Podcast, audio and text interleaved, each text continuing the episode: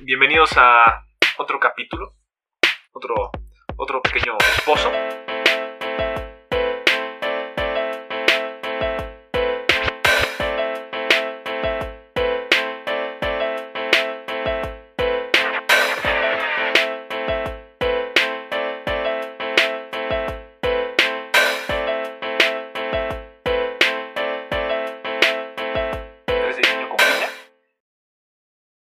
Ya empezó a grabar. Bueno, ¿qué tal? Bienvenidos otra vez a 3 Diseño con Piña. Hoy tenemos un invitado especial. Hoy tenemos a Jorge, al buen Jorge.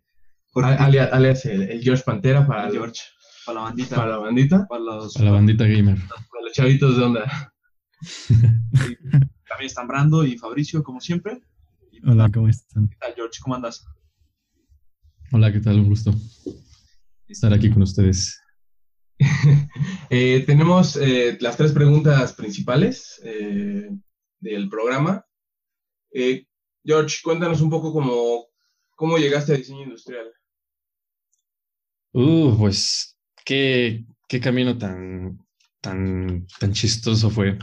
Conocí a, cuando estaba en la prepa, Ajá. tuve el gran gusto de conocer a Diego Cárdenas, el chico de Bamboo Cycles. Ajá. Am, lo conocí por el, por el asunto de estar en- metido en las bicicletas. Mi papá es ciclista de muchos tipos de, de- desde hace mucho tiempo, es de montaña, de ruta, de velódromo, por, por gusto, ¿no? Entonces, en uno de tantos eventos llegué a dar con él y pues dije, "Puah, no, o sea, wow, ¿no? Una, una bicicleta de bambú cuando estás en la prepa y eh, quieres comerte al mundo y quieres, este, quieres hacer todo por él. Cuando estás chavalito. Entonces, chavalito. Exacto, y aparte pues, me mamaban las bicicletas, dije, no, o sea, am- ambos mundos en un solo, ¿no? Dije, oye, ¿cómo hiciste eso? Y aparte lo haces negocio y aparte le das esa peculiaridad tan tuya que no se ve, no se ve mal hecho, o sea, se ve increíble. Y ya fue cuando él me habló del diseño industrial. Y yo ya lo había llegado a hablar en alguna nota de TV Azteca, creo, igual en la secundaria. Y, y fue la segunda vez que escuché la palabra diseño industrial en mi vida. Y dije, órale, o sea, qué, qué interesante carrera. Entonces, eso pasó en, en el primer año de la prepa. Entonces, a partir de ahí, ya no, nada me lo quitó de la cabeza. Me investigué bien a fondo y dije, sí, o sea, de plano no, no hay, na- no hay otra cosa que pueda hacer bien en mi vida. No podría ser ah, este, sociales o no podría ser totalmente ingeniería. O sea, tiene que ser un justo medio entre los dos. Entonces, ya cuando, cuando todos tienen esa, esa pregunta tan fea de qué voy a hacer de mi vida, pues no, yo ya, yo ya estaba totalmente direccionado. Qué chido, güey. Bueno, para los que no sepan, George es un, eh, es un compañero de nosotros en diseño industrial. Lo conocemos de ahí. Eh, él está metido ahorita mucho en, en el 3D y vamos a platicar de ello eh, un poco más adelante. Pero, George, cuéntanos como también un poquito de... O sea, muchas personas en diseño industrial a veces dejan la carrera muy rápidamente. Cuéntanos por qué te quedaste en diseño industrial. Por... Yo estuve en dos, en dos carreras de diseño industrial, casi tres, porque también lo estuve eh, indagando en el IMBA, cosa Cool. que nada más fue, fui un ratito, pero sí, definitivamente no iba acorde a mis, a mis expectativas y necesidades. Entonces, luego di con la FES Aragón por placer regla- reglamentado directamente. Este, en ese momento mis expectativas ya estaban en el CD, pero claro, fui un poco, un poco un desmadre en, la prepa, entonces la, la, vieja confiable fue esa, ¿no? Pero siempre sabiendo en el fondo, desde la prepa ya sabía que estaba este trámite en el que cual te podías este, brincar en caso de tener lo necesario. Y dije, mira, si tengo lo necesario para estar ahí, estaré. Y si no, de todas maneras, si no me hubiera, estando en arquitectura y me hubiera ido, no me hubiera podido quedar en el CIDE, en alguno de los dos intentos, de todas maneras me hubiera ido a la FES Aragón porque pues en esas cuestiones monetarias no tenía para pagar este, una carrera de diseño industrial. Luego, si de por sí es cara, estando en una escuela pública, este, yéndose a la Ibero con, o al TEC de Monterrey, pues no era, era totalmente imposible. Entonces me dejé de hacer coloquialmente chaquetas mentales y me y dije, hice un plan, dije, si pasa A, pues pasa B, y si no pasa B, pues entonces va a ser C. Y dicho y hecho pasó. Entonces, ese fue mi plan siempre, estar en FES Aragón, a agarrar lo que tuviera que agarrar de ahí y, este, y rescatarlo y pues se logró al final del día. Entonces, ¿por qué me quedé en diseño industrial? en esos tres lugares de escolares, en esos tres ambientes, puta, es, eh, es totalmente diverso, no, no tienen absolutamente nada que Mm. ver, a pesar de ser la carrera. este, La misma carrera, son diferentes. la misma cosas. carrera. Y este, y bueno, ¿qué, ¿qué tiene de bueno y qué tiene de malo quedarse o no? Es, ¿qué, qué más van a saber ustedes? También estuvieron ahí, la carga de trabajo es Estuvimos juntos. abismal, es terrible, Sí. pero muy divertida, o sea, es un masoquismo, es un masoquismo que... Es algo que te gusta, te duele, pero te gusta y es una relación amor-odio. Y muy cuando. tóxica, pero Muy ahí sigues. ¿no? Exige mucho. claro.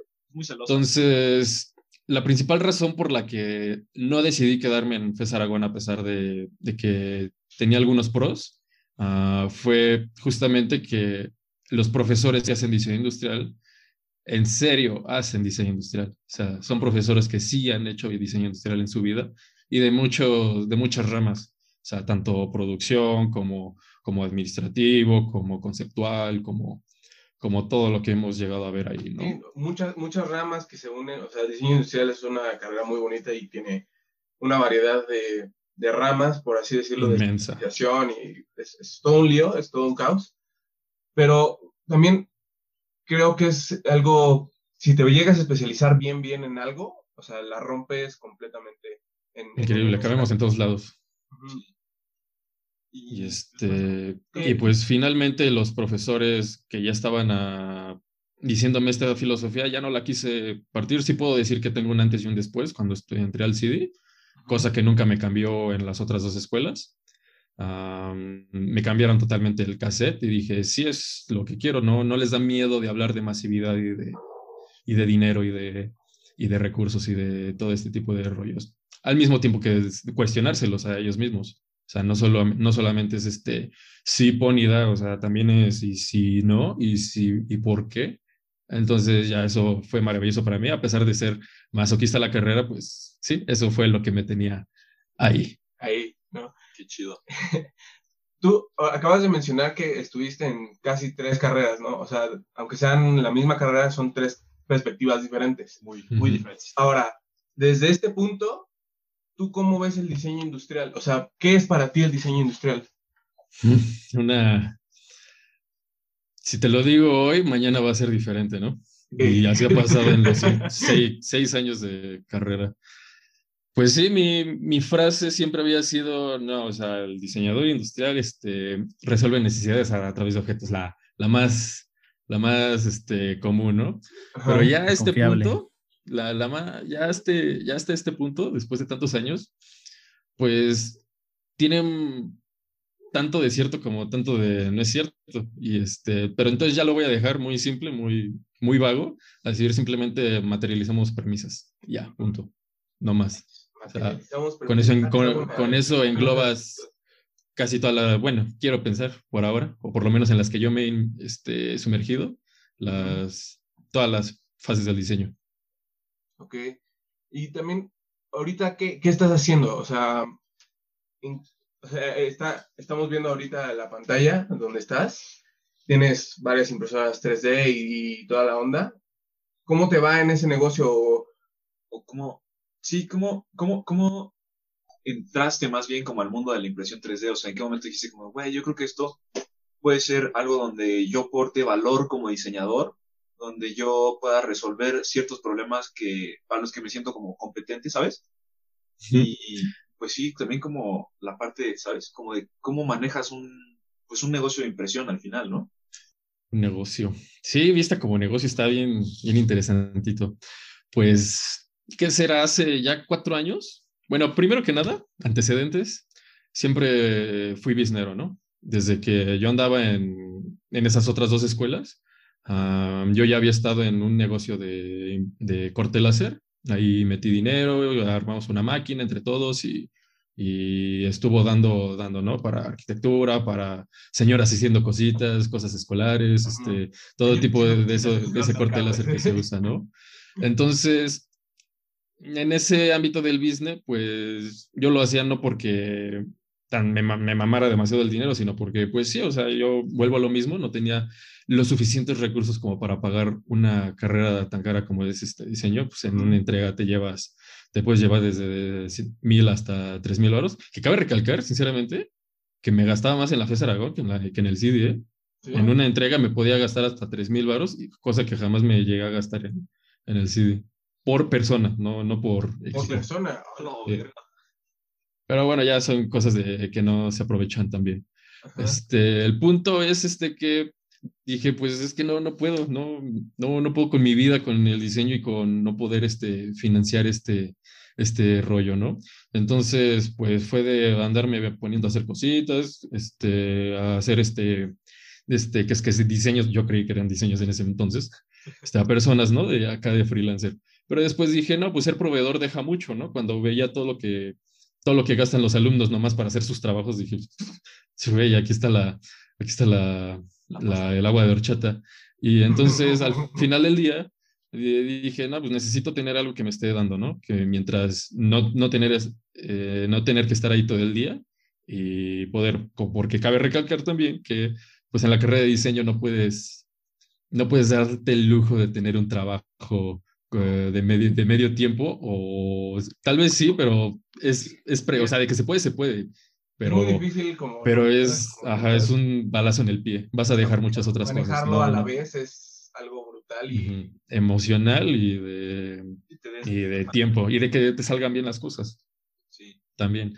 Entonces, pues bueno, ahí ya fue cuando me fui al CD, ya no me empataban los tiempos con, con estos chavos.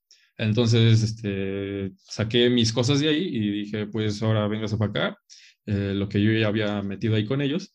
Entonces ya tenía ese, ese dinero sin utilizar y ahí lo dejé un rato. Esperé a que pasara el tiempo a ver cómo me acomodaba este, socialmente y académicamente y también geográficamente, porque pues eran lugares muy, muy, muy distintos.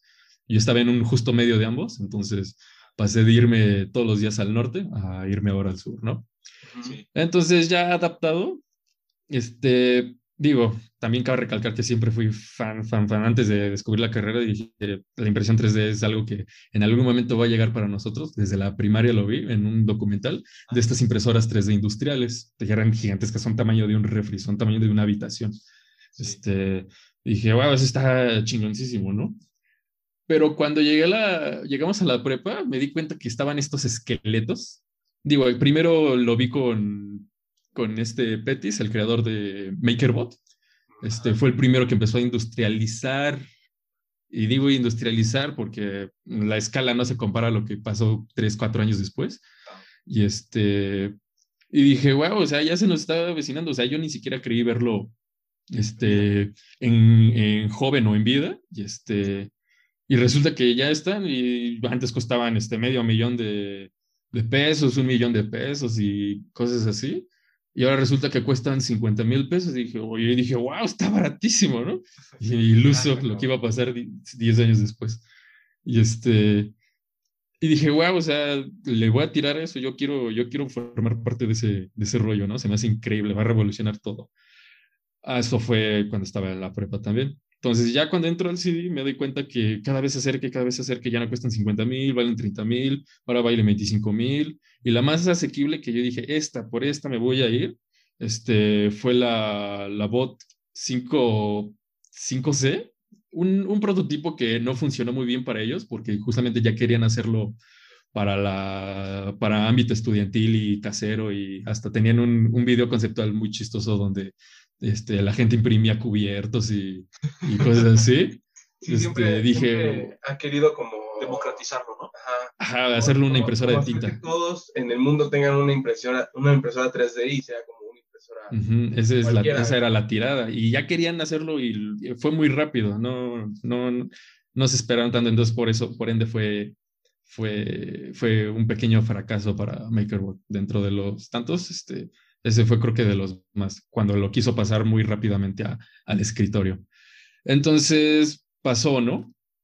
Y bueno, entre entregas lo dejé, lo dejé, lo dejé. Me volví a, tener problemas que empezaron las entregas un poco más difíciles, que ya no eran las de modelos, que ya era fabricar este, que, que el mueble, que, que comprar tubo, que, que, comprar esto y lo otro, mandar a pintar.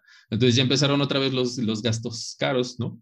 Entonces dije, no, ya, ya no puedo hacer otra vez esto.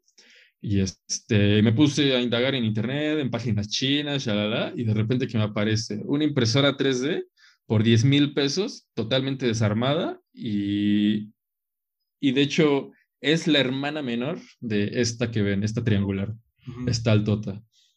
Esta ya es la versión chida, ya es la nueva, pero la que yo compré era como 20 centímetros más chiquita y también, ah, también de lo delgada que era. Pero la cuestión de esa impresora que venía 100% desarmada.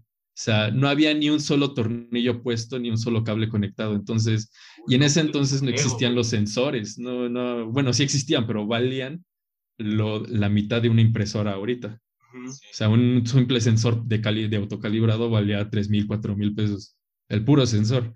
Entonces, pues dije, pues, pues va, me aviento. No sabía en la que me estaba metiendo, pero, pero dije, va, o sea, no puedo creer que ya pueda tener una por, por solo 10 mil pesos, ¿no?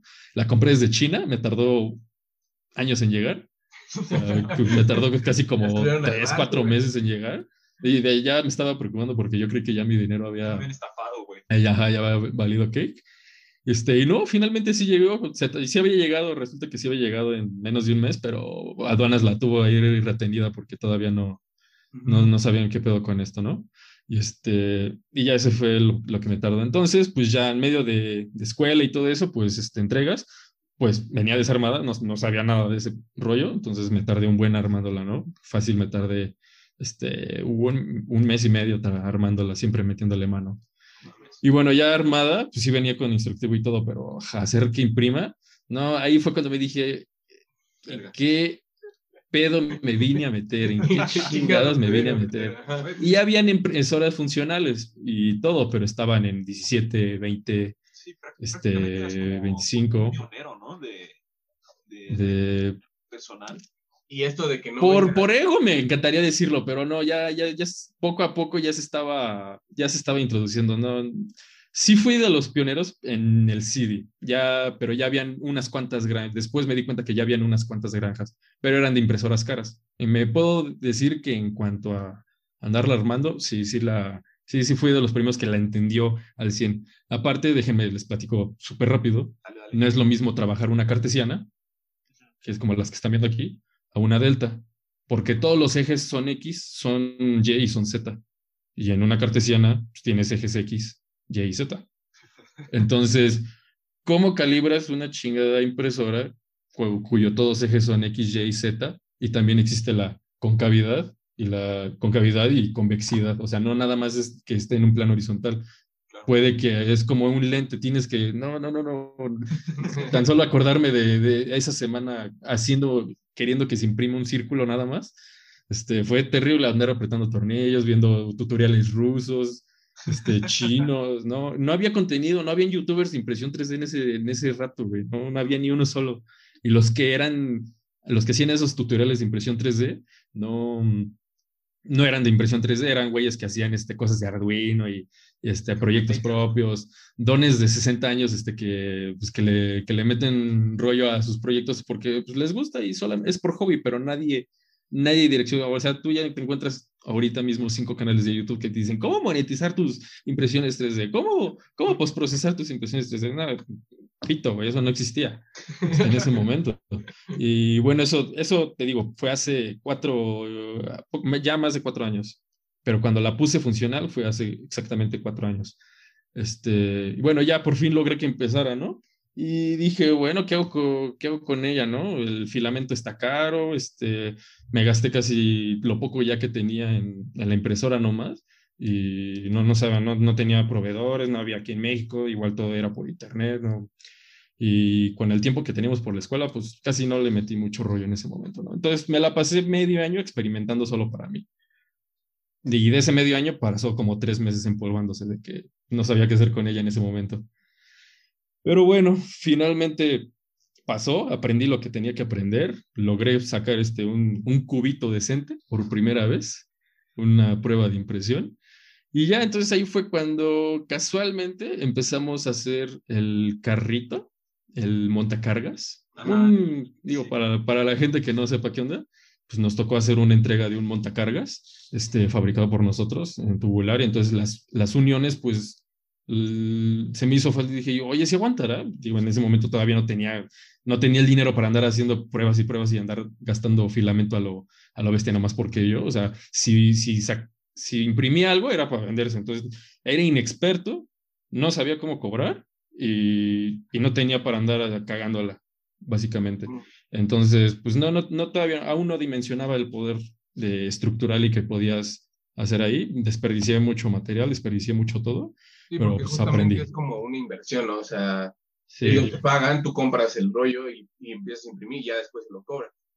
Pero justo es, es interesante cómo, cómo fue tu aprendizaje desde casi cero, desde armarla, desde, desde como un Lego, como decía, y en vez de comprar la que a lo mejor en ese tiempo a lo mejor no existían, pero es muy, muy, como muy importante, creo que tu crecimiento como, como estar averiguando, y creo que a los diseñadores a veces les, les falta un poco eso, ¿no? Como mm, sí, hay miedo. algo es como darle su tiempo. Cuesta tiempo. Cuesta tiempo, cuesta dinero, sí, pero a lo mejor en dos, tres años puede que sí. sí les y creo que más es el miedo a quedar mal. Digo, uno como quieras, quedas mal contigo mismo, pues, pues ya, güey, la cagué, ¿no?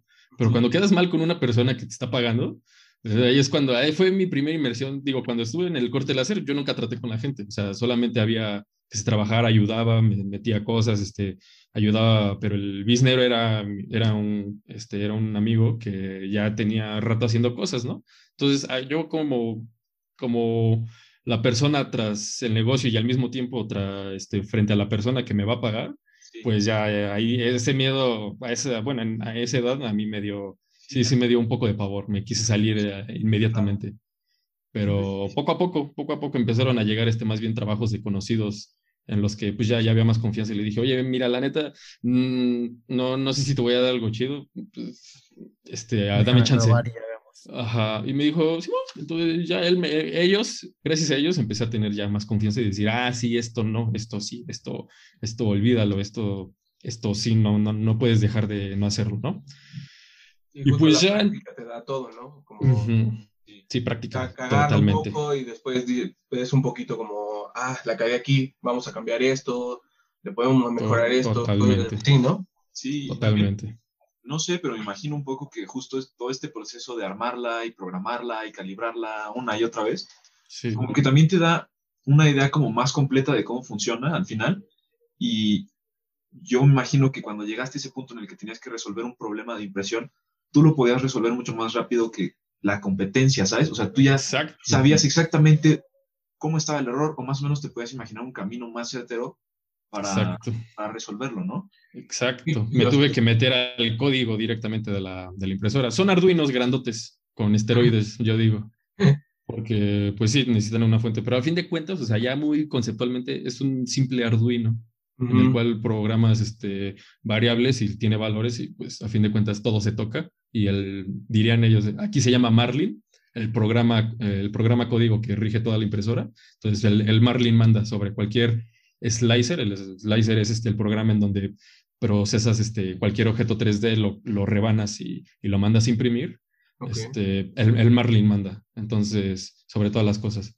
Pero bueno, eso que tú dices, tardó ya un año de, definitivamente. Hasta después de un año ya puede decir sí, si ya cualquier problemita, sé, sé, sé, que, sé que show con él.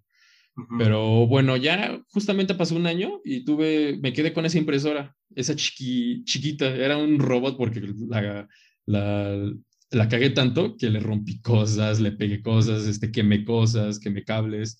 Una vez casi se me incendia porque eh, sin querer queriendo yo le quité cosas del código que eran importantes. Y, este, ah. y si, ya no, si ya no encontraba el sensor de, de, de calor, pues ya no hubiera nada de que lo detuviera. O sea, y seguía calentando y calentando y calentando. Y decía, pero pues si dice que son 200, el número que debe ser. Dice, pues no, güey, ya, ya, se andaba incendiando y, este, y pues le quité ese tope sin querer queriendo, ¿no? Entonces, igual, o sea, casi destruyo completamente mi, inversión en ese momento. Pero bueno, pasó la, la casa entera, sí, mi, todo mi cuarto. Este, ya andaba saliendo casi humo ahí. Y, creo que también tiene que ver con, con, que, o sea, es un proceso de producción, ¿no? O sea, como que ha escalado tan rápido y tan complejo que muchas veces decimos como en este proceso de democratización de la impresión 3D, como que cualquiera puede hacerlo. Y a cierto nivel se puede, pero también como que es lo suficientemente complejo como cualquier otro proceso de producción. Entonces hay que entenderlo y hay que adentrarse y todo eso. Sí, justamente eso de la democratización y el todos pueden hacerlo fue ahí tengo algo grandísimo que decir. no sé si ubican esto, este grupo de gente llamado los Makers. Uy, sí. ¿Te identificas como uno? No, definitivamente no. Y no quiero serlo. ¿Vale? ¿Por qué? ¿Por qué? Porque sí, o sea, está cumpliéndose el, sueño de Petis, justamente, que es que todos tengamos una impresora 3D. Pero el problema fue que se hizo tan barata tan rápido el momento en el que una impresora empezó a valer menos de 10 mil pesos fue hace dos, dos y medio años, de que ya podías encontrar impresoras de menos de 10 mil pesos, este, digo, buenas, porque sí, ya habían menos de 10 mil pesos, pero pues eran cositas así, ¿no? Para imprimir este, pequeñeces. o, que, o que igual eran ready to print, pero, pero no tenían sensores, no tenían, este, no tenían no tenían cosas que tú le puedes meter por mano propia a una impresora o que las caras ya traen por default. Entonces, no, las voy a considerar esas, son, digamos, de juguete, pero sí, o sea, para el ámbito de sí, experimental, estudiantil o productivo, mm, dejémosla que hace dos, tres, bueno, tres años ya comenzaron a estar en menos de 10 mil pesos las, las impresoras 3D, más comúnmente. Entonces, pasando a eso, bajó de precio tan rápido que empezaron a salir muchos señores jubilados a, empezar a comprarse estas impresoras. Y este, digo, no, no quiero ser estereotípico, pero es que la verdad, eh, los grupos de impresión 3D en los que estoy, estoy fácil metido como en 20, de mexicanos, de Estados Unidos, latinoamericanos, rusos, de, pues, de todo, ¿no? Y con el tiempo, cada año te metes a dos, tres, ¿no?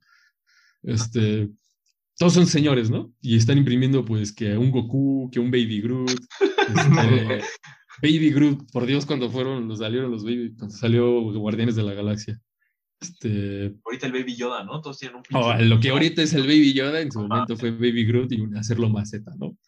Este, eh, entonces, estos makers está chido porque gracias a ellos se redujo el precio de las impresoras, porque al mismo tiempo que ellos eran ya el mercado, o sea, no nosotros, no, lo, no los que querían hacer granjas de impresión 3D, gracias a ellos tenemos el precio que ahorita tenemos de, de las impresoras. Entonces sí, hay que agradecerles mucho, porque ellos básicamente financiaron este rollo, pero ¿en qué momento empezaron a ser bien peligrosos? Pues ahora con el COVID, porque ah, cuando empezó esto del COVID, ellos empezaron, vieron que empezó una masividad de imprimir este, diademas para hacer las caretas. Fue, les echamos la culpa a ellos de que el filamento haya pasado de costar 300 pesos el kilo a costar 1500 el kilo. Ah, no. 1500 en el primer mes de pandemia. En primera, no había quien produjera filamento. Y en segunda, esos güeyes compraron a lo bestia para hacer sus diademas de, de, de careta. En, el, en un día, de, en un día, este, podían imprimir seis, ocho, te digo yo, porque también dije, ah, a, ver, a ver qué onda, y me imprimí un lote y dije, no mames, esto es, esto es tonto, no, no puedes, este, no puedes gastar tanta, tanto tiempo y energía en solo seis caretas al día, güey, y ni siquiera es una careta completa, es, es media careta, todavía hay que ensamblarla y todo, no, no, no, o sea, no, no, es el proceso correcto para, para hacer Exacto.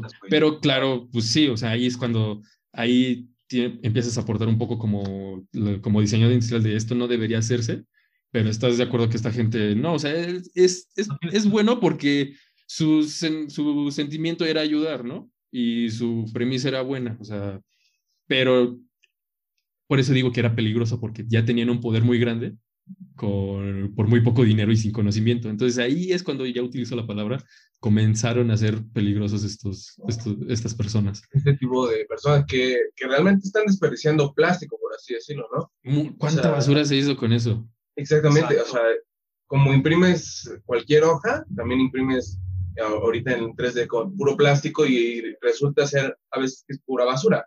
Aunque sea un juguetito, aunque sea, mm, va a durar mucho tiempo y va a terminar en la basura.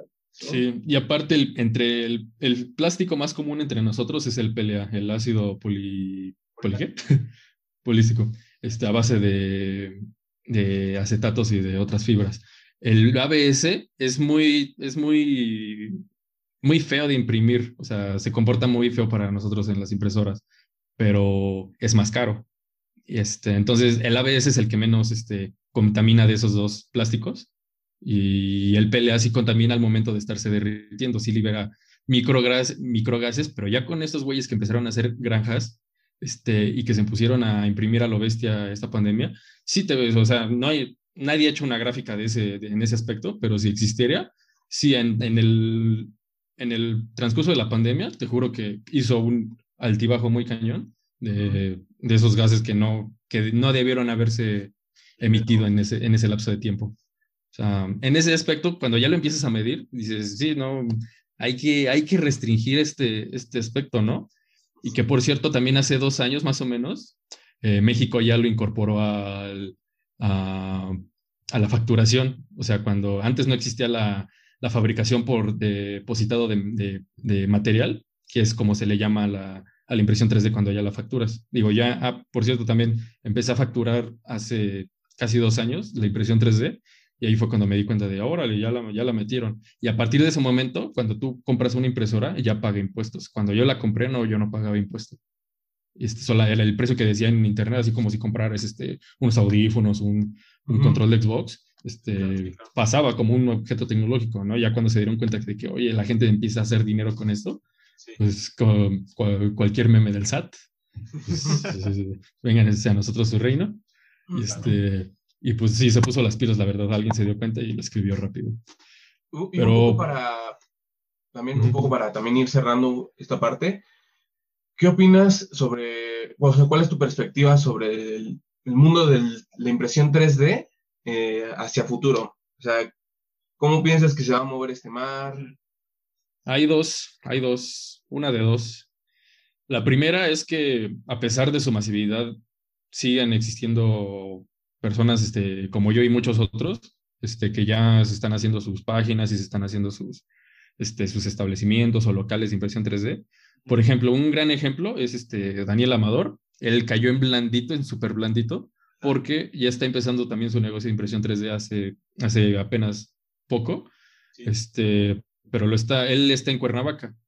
Entonces ahí no hay la competencia que hay aquí en la Ciudad de México. Claro. Entonces, lo que él está teniendo geográficamente, pues que lo explote, o sea, la neta, que le vaya, que le vaya chido y, y, le va a ir porque, pues no, nadie, no hay negocio allá, o sea, mucha gente me, me pedí impresiones, pero, y sí se las podía este, enviar a otros lugares de la República, pero pues ya con el coste del, salía más el envío que, el, que lo que era impresión, la impresión, ¿no? Entonces, cuando ya empiezas a descentre, descentralizar este, este rollo de la impresión 3D, pues sí, entonces... Um, le va a llegar tarde o temprano, pero que le explote. Entonces, a lo que voy es que las impresoras 3D sí van a seguir sirviendo como, como producción de baja escala. Digo, yo ya también me tocó hacer producción de baja escala con, eh, con esto del COVID. Este, imprimí casi mil horas, casi mil horas, este, piezas para sujetar paneles que dividen, uh, que dividen estos espacios de una, la cabina de una camioneta de envíos que le trabaja Amazon. Ah, okay, este, De hecho, el, se lo, un chico del CDJ egresado me, me, me, contactó y, este, y como son flotas de camionetas que tienen que, que las compran, las usan dos años y las revenden, pues no puedes atornillar, no puedes hacer ese tipo de cosas y entonces mandar a hacer piezas era carísimo. Entonces, eh, la impresión 3D fue la, fue la solución más más padre, resistente, barata, este, a baja escala, que sí se puede facturar. Entonces, ese es un ejemplo de cómo sí sirve la impresión 3D a baja escala y para cosas que necesitan ya, ya, ya, ya. No puedes darte el lujo de mandar a hacer piezas a China en un molde y que te tarden este tres meses. Entonces, eso ya, mañana tengo hoy el diseño, mañana lo mando a imprimir y me lo me tienen una producción chida. Ese es un momento en el que la impresión 3D como producción sí, sí va a servir y va a seguir sirviendo a pesar de que existan estas personas makers. Entonces, uh -huh. ese es un escenario posible. Este, y el otro es eh, pues la decadencia, de que gane más el, el, el, gane más este más camino y que una impresora ya te pueda costar dos mil pesos, menos que un celular, pero ya buena también, o sea, porque a fin, sí hay impresoras todavía ahí, pero sí necesitas este, adentrarte. Me refiero a que puedes comprar una impresora de tinta y que la conectes y ya está imprimiendo. Sí, que casi, O sea, casi están a, a- esa facilidad. precio, ¿no? Ujú. Entonces, ya existen, pero esas sí siguen estando caras.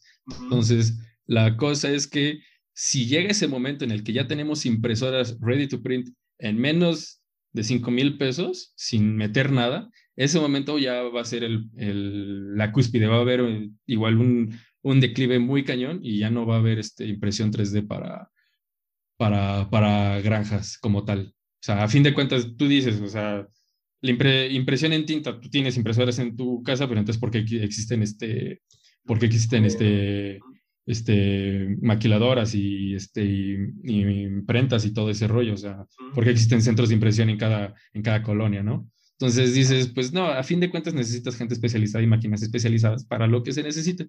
Pero, pero yo, yo estoy más seguro que va a pasar la primera que la segunda, pero aún así con, esta, con este rollo burocrático que se está llevando en este mundo, ah, no, no está descabellado de que pase también la segunda.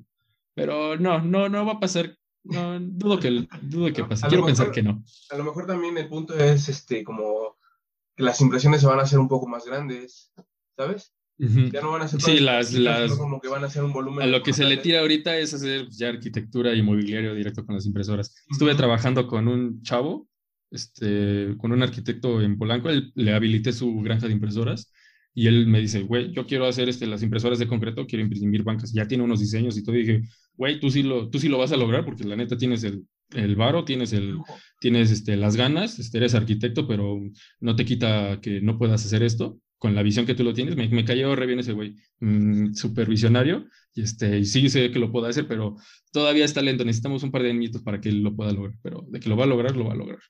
Vamos teniendo un minuto, creo que ya vamos a cerrar. No, Eh, Ya tenemos ¿Cómo te podemos encontrar en redes?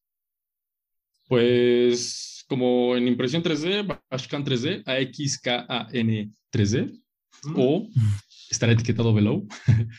y este, pues como persona, no tengo perfil de diseñador aún. Este, el famosísimo George Pantera.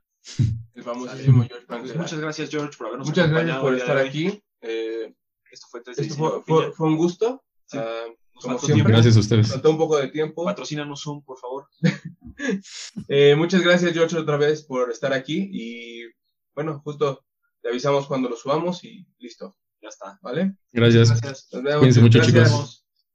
Cuídense. Nos vemos, bye, cuídense.